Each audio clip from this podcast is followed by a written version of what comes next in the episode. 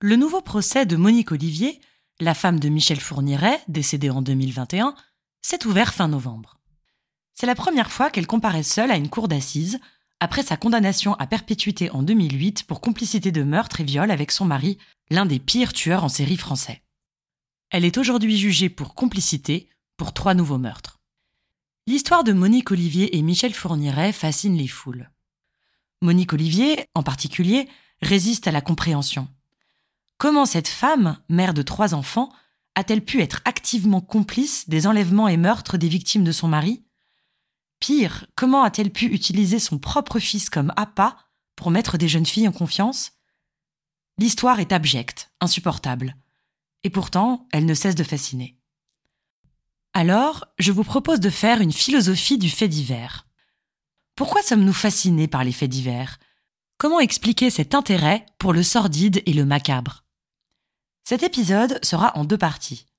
Aujourd'hui, on va s'intéresser à l'affaire et à l'émotion qu'elle suscite. On va parler empathie, philosophie des Lumières, neurones miroirs et bien sûr de faits divers.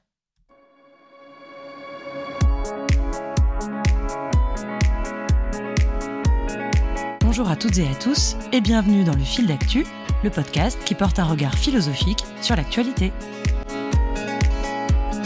Par de Rochechouart. Première partie, l'affaire, le temps de l'émotion. Le terme de fait divers apparaît au milieu du 19e siècle dans le monde journalistique. C'est un terme valise qui désigne tous les événements qui ne rentrent pas dans les autres rubriques du journal, comme la rubrique politique, la rubrique internationale, économie, etc. Comme leur nom l'indique, les faits divers sont divers. Difficile de trouver une unité, tant dans la forme que dans les enjeux. Mais pourquoi fascine-t-il? Pierre Bourdieu, un des plus célèbres sociologues français, disait en 1996 que le fait divers fait diversion. Il nous dit En mettant l'accent sur les faits divers, en remplissant ce temps rare avec du vide, du rien, ou du presque rien, on écarte les informations pertinentes que devrait posséder le citoyen pour exercer ses droits démocratiques. Je ne suis pas d'accord. Déjà, il y a un peu de mépris dans cette phrase, qui considère un peu les gens comme des abrutis. Rappelons quand même que de grands écrivains se sont intéressés aux faits divers. André Gide, Joseph Kessel, qui a fondé le journal détective d'ailleurs, François Mauriac, ou encore Marguerite Duras, qui s'est même rendu sur les lieux de l'assassinat du petit Grégory en 1984. Il y a donc forcément quelque chose dans le fait divers. Ça n'est pas que du vide, contrairement à ce que dit Bourdieu. Qu'est-ce que ça peut bien être?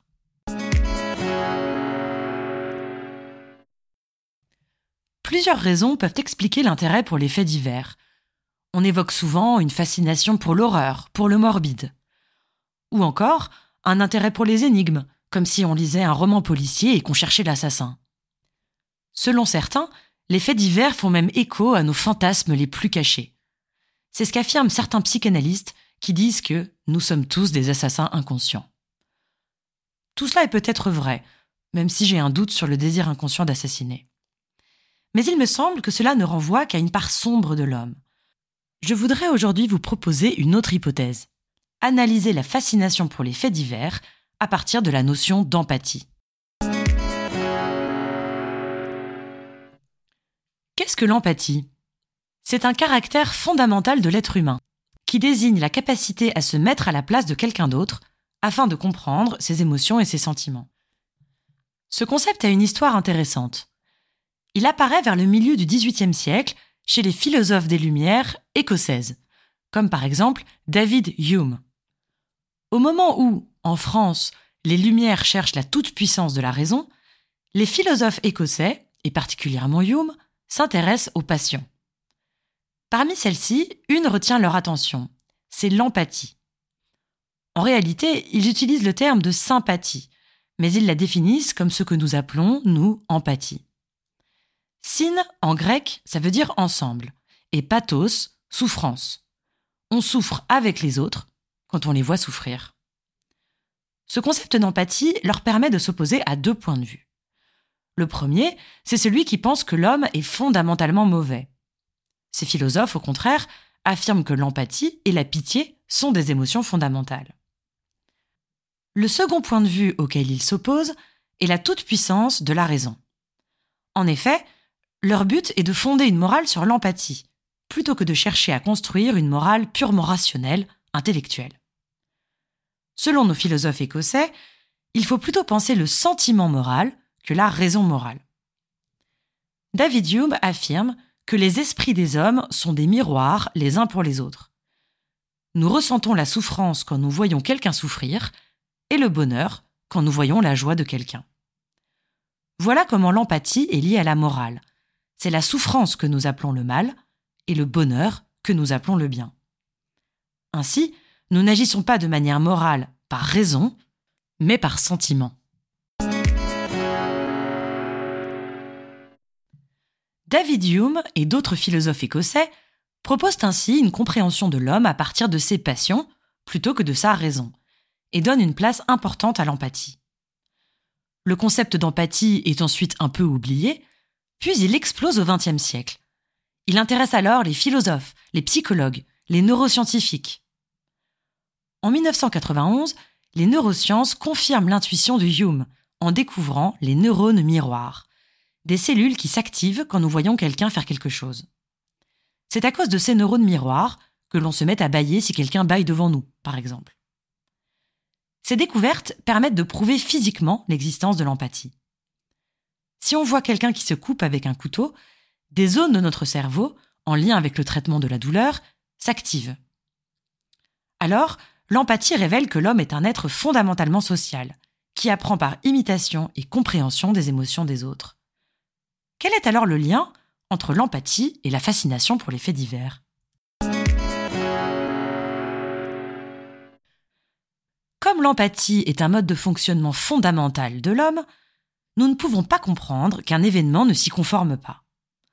Or, quand un criminel tue ou commet un acte cruel, il lui manque l'empathie la plus fondamentale, ne serait-ce que de manière ponctuelle. Selon moi, le fait divers est donc une brèche dans l'empathie. Il est une sortie hors de notre fonctionnement instinctif, naturel, social. Imaginons que la société soit un troupeau dans une prairie paisible. Soudainement, des animaux fonce sur l'enclos, il le brise et s'enfuit. Les autres animaux ne vont-ils pas être fascinés par le trou et aller jeter un œil à ce qui se cache derrière? Cet enclos, c'est l'empathie. Il est ce lien qui nous tient ensemble, qui nous fait faire société. En y perçant une brèche, le criminel interroge la frontière entre humanité et inhumanité. Le meurtre est presque aussi vieux que l'homme. Des paléontologues ont montré que le premier meurtre connu a eu lieu il y a 430 000 ans. Mais à chaque fois, c'est toute l'humanité qui se rejoue. C'est peut-être ce qui explique la réaction en deux temps qu'on observe souvent. D'abord, le criminel est décrit comme un homme sans histoire, comme si on niait l'absence d'empathie pour préserver notre humanité commune. Puis, une fois que le crime est indéniable, nous faisons de ce criminel un monstre pour l'exclure de la communauté des hommes.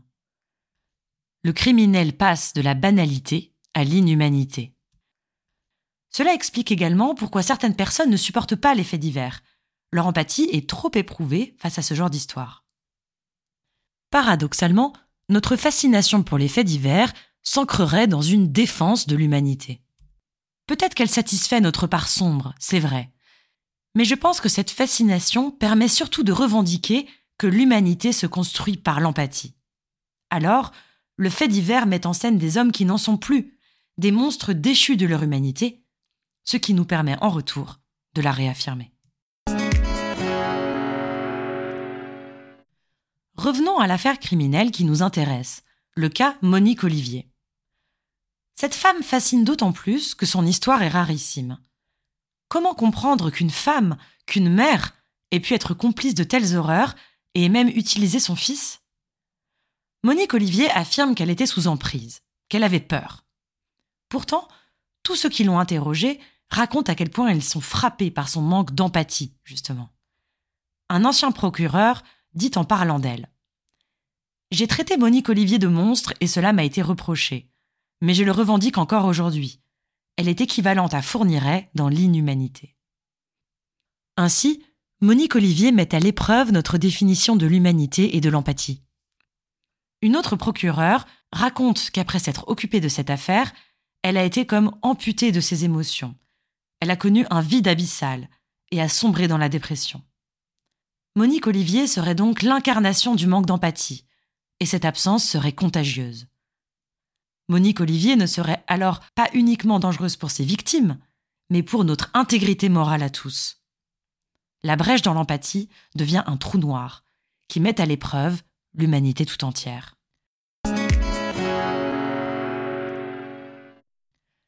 La fascination pour les faits divers ne fait donc peut-être pas écho à nos parts les plus sombres, mais à notre partie la plus tournée vers les autres, justement. En tant que brèche dans l'empathie, le fait divers est un moyen de revendiquer ce qui fait l'humanité et ce qui s'y soustrait. Mais attention, l'empathie n'est pas toujours une bonne chose.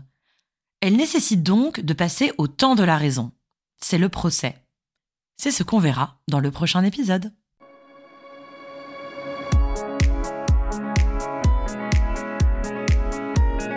C'est la fin de cet épisode. On se retrouve bientôt pour un nouveau fil d'actu.